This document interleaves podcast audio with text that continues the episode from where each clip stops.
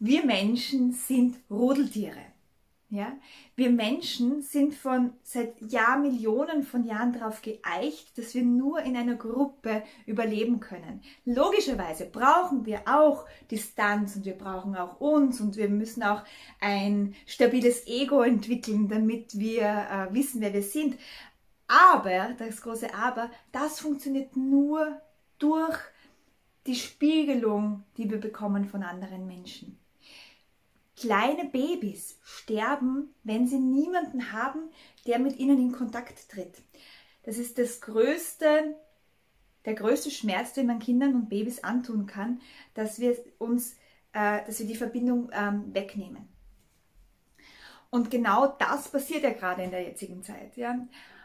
Und das ist das, wo so viele Psychologen und Pädagogen und Pädagoginnen und Psychologinnen gerade Alarm schlagen. Hey Leute, mit unserer Gesellschaft passiert was. Diese Lockdown over Lockdown, die machen was mit unseren Kindern und auch mit uns Erwachsenen. Und auch wenn wir Erwachsene wissen, dass es gerade wichtig ist, in, auf Distanz zu gehen, weil wir uns gerade in einer Pandemie befinden, macht es trotzdem was mit unserem inneren Kind, mit unserem Reptilienhirn, das nicht so weit denken kann, und mit unseren Instinkten. Denn auch wenn wir rational ja, mit unserem präfrontalen Kortex wissen, ja, das ist jetzt einfach die Regel und die dauert jetzt bis so und so lange und vielleicht dauert es auch länger, man weiß es nicht, aber auf alle Fälle wird es irgendwann ein Ende nehmen und wir sind uns sehr wohl bewusst, warum wir das machen und bla bla bla bla.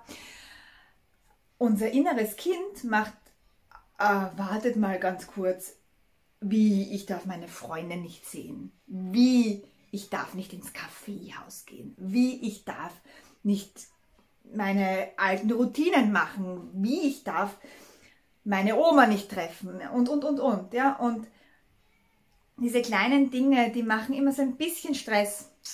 Ja? Vor allem, weil uns diese Verbindung empfiehlt. Und deshalb ist es so wichtig, dass wir Formen finden, wie wir trotz dieser herausfordernden Voraussetzungen Verbindung herstellen können. Wann kannst du dich verbinden? Wenn du es willst. Du kannst in einer U-Bahn sitzen, die ist voll gefüllt mit Menschen und dich einsam fühlen. Vielleicht noch vom Smartphone, ja? Klassiker. Du kannst aber auf einem Berg sitzen, ganz alleine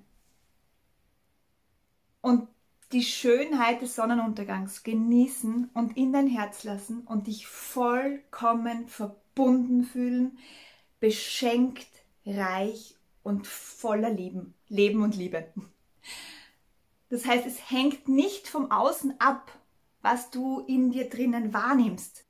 Und wenn wir das wirklich ernst nehmen, dass wir alle eins sind und dass wir alle immer in der Verbindung sind und es nur vergessen haben, dann entspannt das auf eine tiefe Art und Weise. Ähm, und du kannst das üben. Du kannst das üben und ich bitte dich, das sage ich all meinen Schülerinnen und Schülern immer, nehmt nichts, was ich sage, für bare Münze, sondern prüft es für euch. Prüft es für euch, ob das wirklich stimmt. Und überprüft es, ob du mehr Verbindung spürst, wenn du sie zum einen zulässt und zum anderen ähm, übst, praktizierst. Ein Tipp, mit dem ich dich jetzt dann aus dem Video entlasse. Übe diese Verbindung. Zwei Voraussetzungen braucht es dafür. Es braucht einen Willen, dass du wirklich die Verbindung eingehen magst und es braucht ein entspanntes Ego. Warum ein entspanntes Ego? Weil unser Ego, so wichtig es ist, äh, in der Definition, die ich jetzt habe, ähm, einfach gerne ein Ich hat. Ja, so. Hm. Ich bin das Ego von der Hanna und ich bin so und so alt und ich habe so und so viele Kinder und ich kann das und das und ich kann das und das nicht und bababababa. Ein Ego lebt in Begrenzungen. Ja?